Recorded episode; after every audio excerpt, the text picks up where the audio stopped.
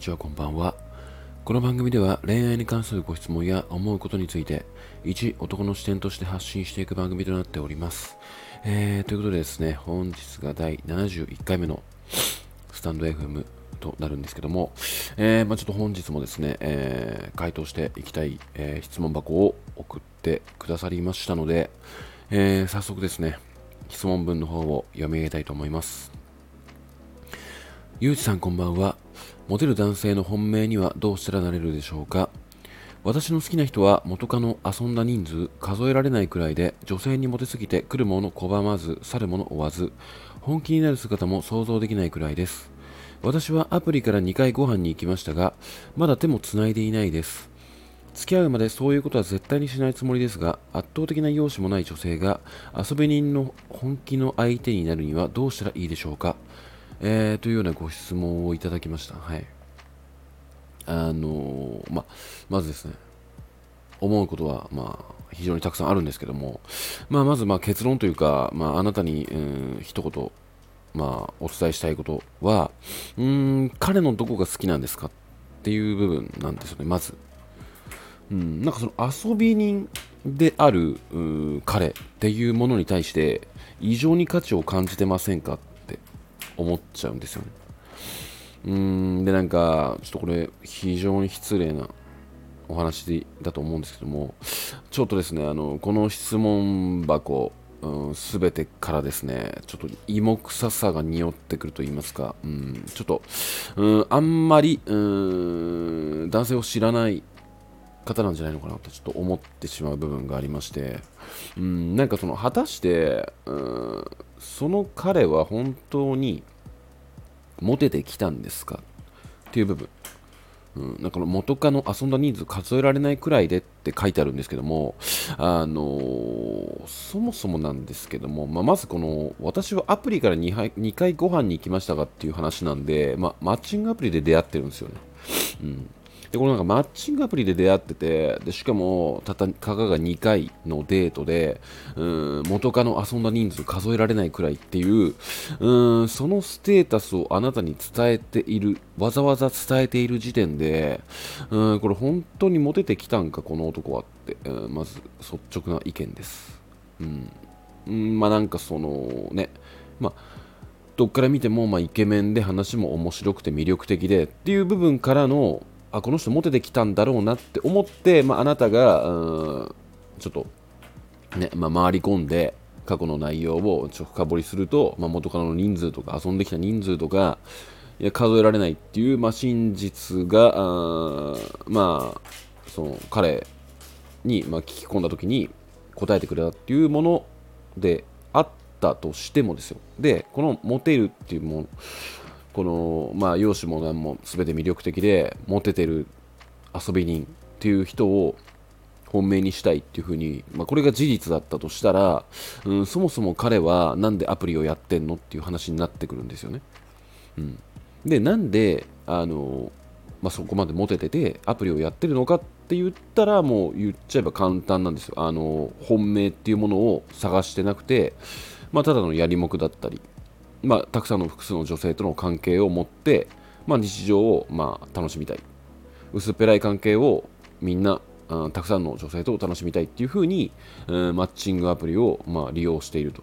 でそういうものに、うん、対して、うん、本命という存在、まあ、ナンバーワンという存在ですよ、を望むっていうこと自体が、うん、無謀なんですよね。まあ言ってしまうとうん、ものすごい有名なアーティストのファンです。で、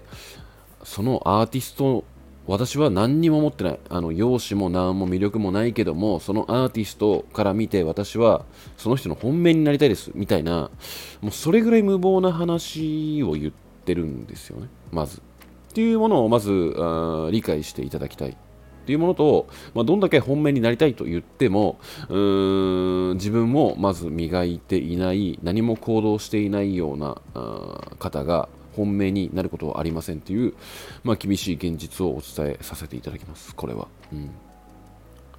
あのー、まあなんか、まあ、これ、あながち間違ってないのかなって思うんですけども、まあ、アプリ、たかがアプリえー、たかがアプリというか、まあ、そのマッチングアプリをディスってるとかではなくて、たったの、2回、アプリで出会って2回の、うん、デートをしたことによって、元カノと遊んだ人数っていうものが、うん、わざわざね、まあ、そんなものを言ってくるものが、うん、まず持てるわけはないんですよね。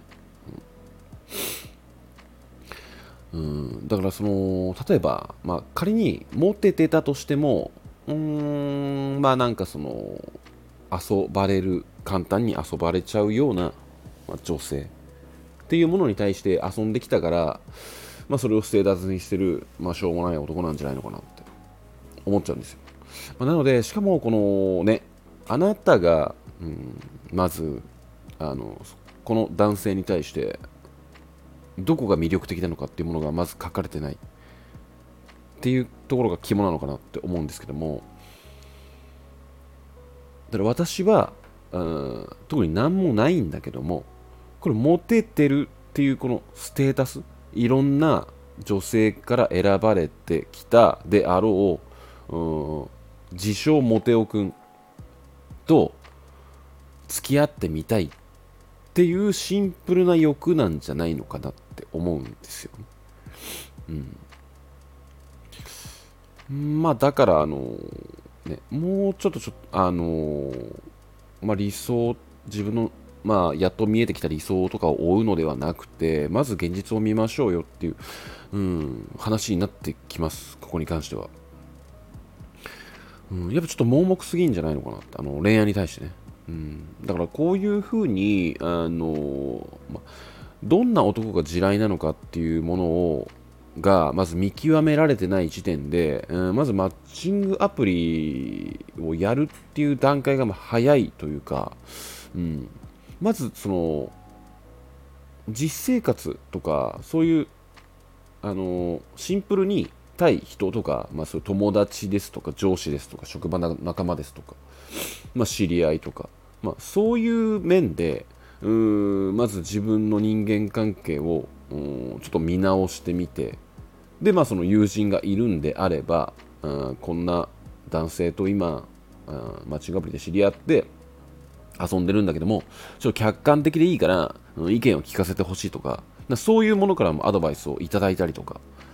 うん、まず、マッチングアプリで恋愛をするっていう段階よりも、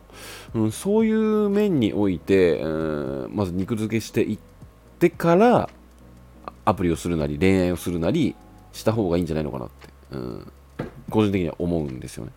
そういう基礎ベースが、うん、ぐずぐずだと、こうやって、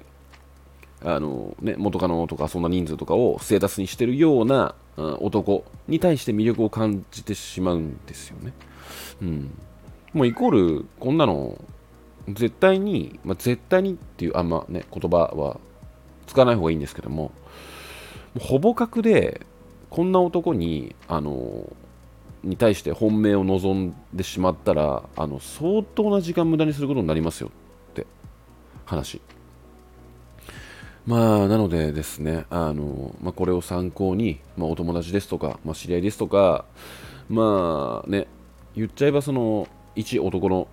視点で回答してるだけなので、また女性からしたら、あの、変わった視点からの